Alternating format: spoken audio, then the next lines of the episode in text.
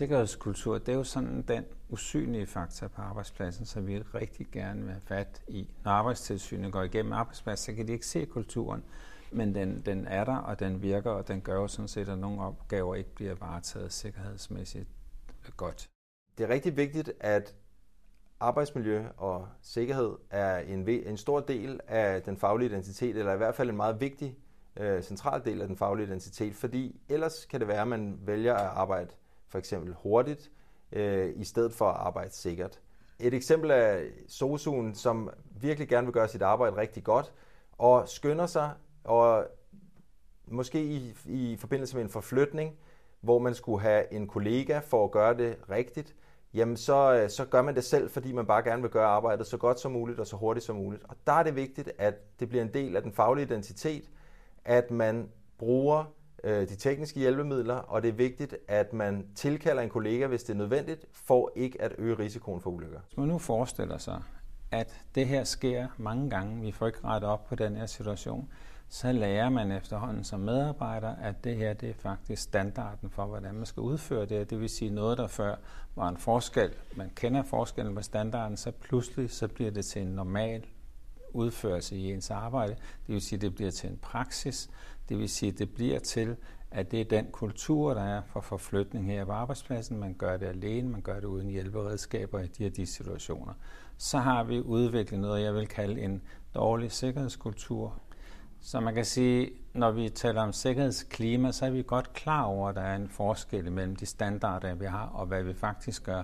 Men glemmer vi, arbejder vi over tid, så glemmer vi pludselig den forskel, og vi har egentlig indoptaget den her dårlige praksis som måden, vi gør det på her, det vil sige som en dårlig sikkerhedskultur.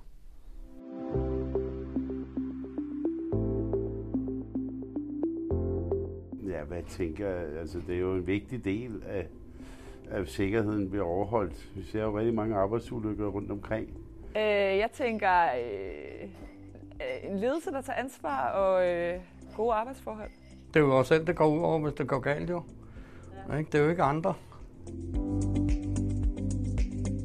Når man så skal i gang med at forebygge arbejdsulykker, så er det rigtig vigtigt, at man tager fat i nogle af alle de gode redskaber, der er udviklet i både forskning og praksis. En af mulighederne er at tage fat i det korte sikkerhedsklimaværktøj, som er udviklet på NFA, og øh, som kan være med til at tage temperaturen på arbejdsmiljøet på arbejdspladsen. De fem spørgsmål i sikkerhedsklimaværktøjet kan være med til at give et overblik over, om medarbejderne får den nødvendige instruktion i at arbejde sikkert, om de bliver involveret i sikkerhedsarbejdet, og om de også hjælper hinanden til at arbejde sikkert, selv når arbejdsplanen eller tidsplanen den er stram. Det kan fx være, hvis man arbejder i et type arbejde med potentielt udreagerende eller aggressive mennesker, at man så er sikker på, at medarbejderne bliver involveret i, hvordan man skal håndtere øh, potentielt farlige situationer, og også at der bliver givet klar og tydelig instruktion fra ledelsen om, hvordan risici skal håndteres, og hvordan man kan forebygge at komme i situationer, der kan være farlige. Det kan også være en god idé at tænke sikkerhedsklimaværktøjet ind i organisationens APV, fordi de kan være med til at give det her hurtige overblik over, hvilke områder man skal sætte fokus på for at forbedre sit forebyggende arbejdsmiljøarbejde.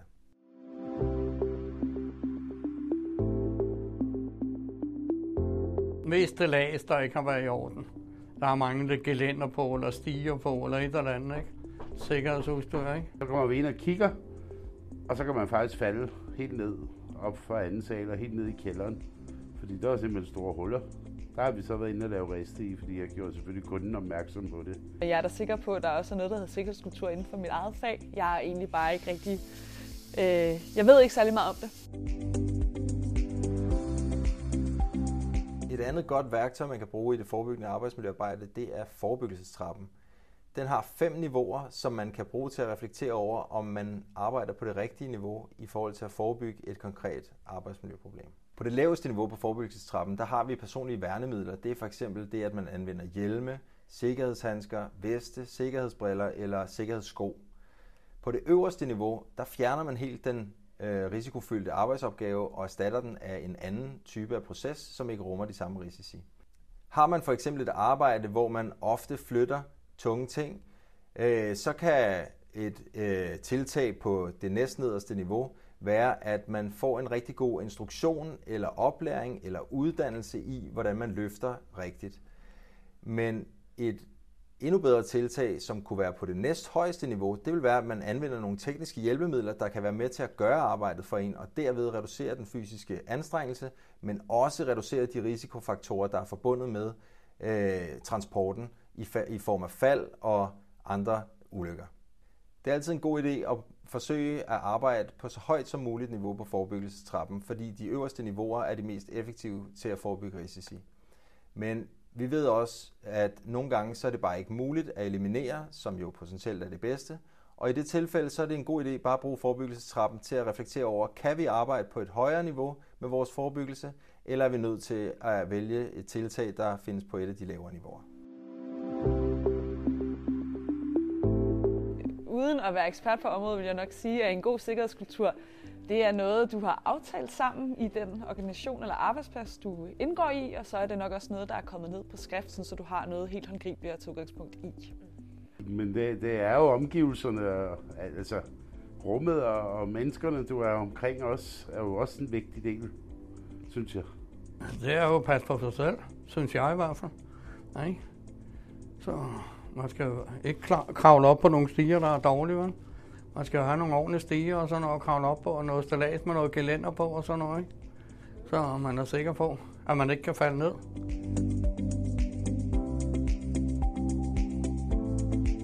Det er vigtigt for arbejdspladsen at have en åben rapporteringskultur, så medarbejderne føler sig tryg ved at snakke om nærvedhændelser og faktiske ulykker.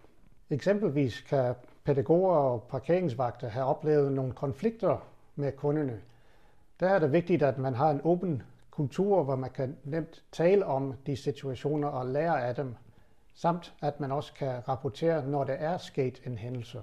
En anden måde, arbejdspladser kan arbejde mere forebyggende med sikkerhedsarbejde, er at integrere sikkerhedsdiskussioner i de regelmæssige møder, de holder, der hvor det er relevant.